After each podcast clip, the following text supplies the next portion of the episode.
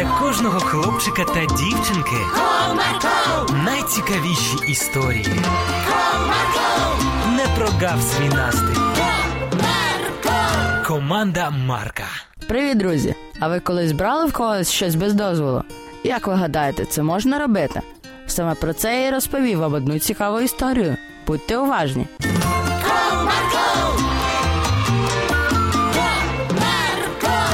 Одного чудового дня, поки батьки були на роботі, Костик вирішив сходити до магазину за смачненьким. Ой, як мені хочеться чогось солоденького, а дома всі цукерки закінчились. Що ж робити? Може, в мене є хоч трошки грошенят? Я зможу щось купити. Піду пошукаю по кишенях. Придумав хлопець та пішов до своїх речей. Так, в цій куртці немає. І в рюкзаку теж. Може, в джинсах? Ні, в джинсах також порожньо. Костик ходив по квартирі та шукав гроші. О, придумав. Може, я візьму гроші у батьків, а потім, коли в мене з'являться, то я тихенько поверну їх. Цього навіть ніхто не помітить. Так і зроблю. Яка чудова ідея. Промовляв хлопець. Через декілька секунд він вже був у кімнаті батьків. Хлопець дістав кошти та почав рахувати.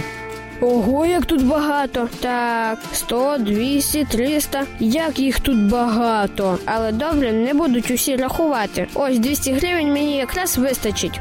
Вирішив хлопець та пішов збиратися до магазину. Прийшовши в магазин, хлопця розбігалися очі. Ого, тут так всього багато. І що ж мені купити? Розмірковував хлопець та нарешті вирішив. О, придумав. Візьму самого великого торта та пару шоколадок.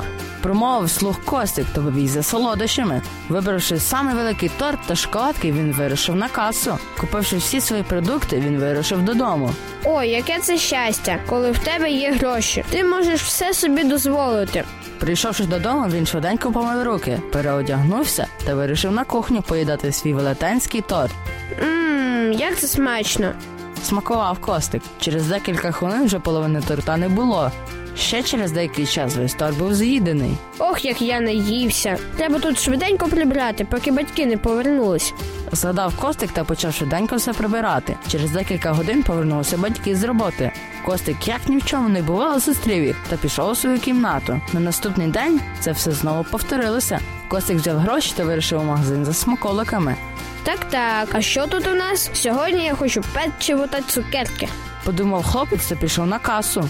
Ввечері він, як зазвичай, прибрав після себе залишки солодкого та пішов у кімнату гратися. Через декілька годин батьки вже були вдома. Привіт, мам, привіт, пап. Привіт, синку. Привіт. Привіталися батьки, після чого вони відправили в свою кімнату, а Костик пішов у свою. Синку. Так, мамо. Підійди до нас, будь ласка. Суворо сказала мама. Хлопець підійшов до батьків, але щось було не так. Синку, ти нічого не хочеш нам з мамою розповісти? Та ні, нічого. А що сталося? Справа в тому, синку, що в нас з татом хтось вкрав гроші. Так, а тепер ти нам нічого не хочеш розповісти? Так, це я взяв, але я потім хотів їх повернути. Просто ще не знаю як. Але чому ж ти взяв без дозволу? Вибачте мене, будь ласка. Я просто хотів солодкого, а вас дома не було. Тому я і взяв. А потім я це зробив знову. Навіть не замислюючись, я просто зрозумів, як це легко брати гроші і при цьому нічого не робити. Але ж ти розумієш, що це поганий вчинок? Бо батьки дуже тяжко працюють, щоб були ці гроші. Так, розумію. Я більше ніколи не буду брати. Щось без дозволу. Обіцяю. Добре, синку. Ми тебе вибачаємо. Але ніколи в житті нічого не кради. Так, мамо. Я ніколи не візьму чужого. Ось так, друзі, буває і в нашому житті.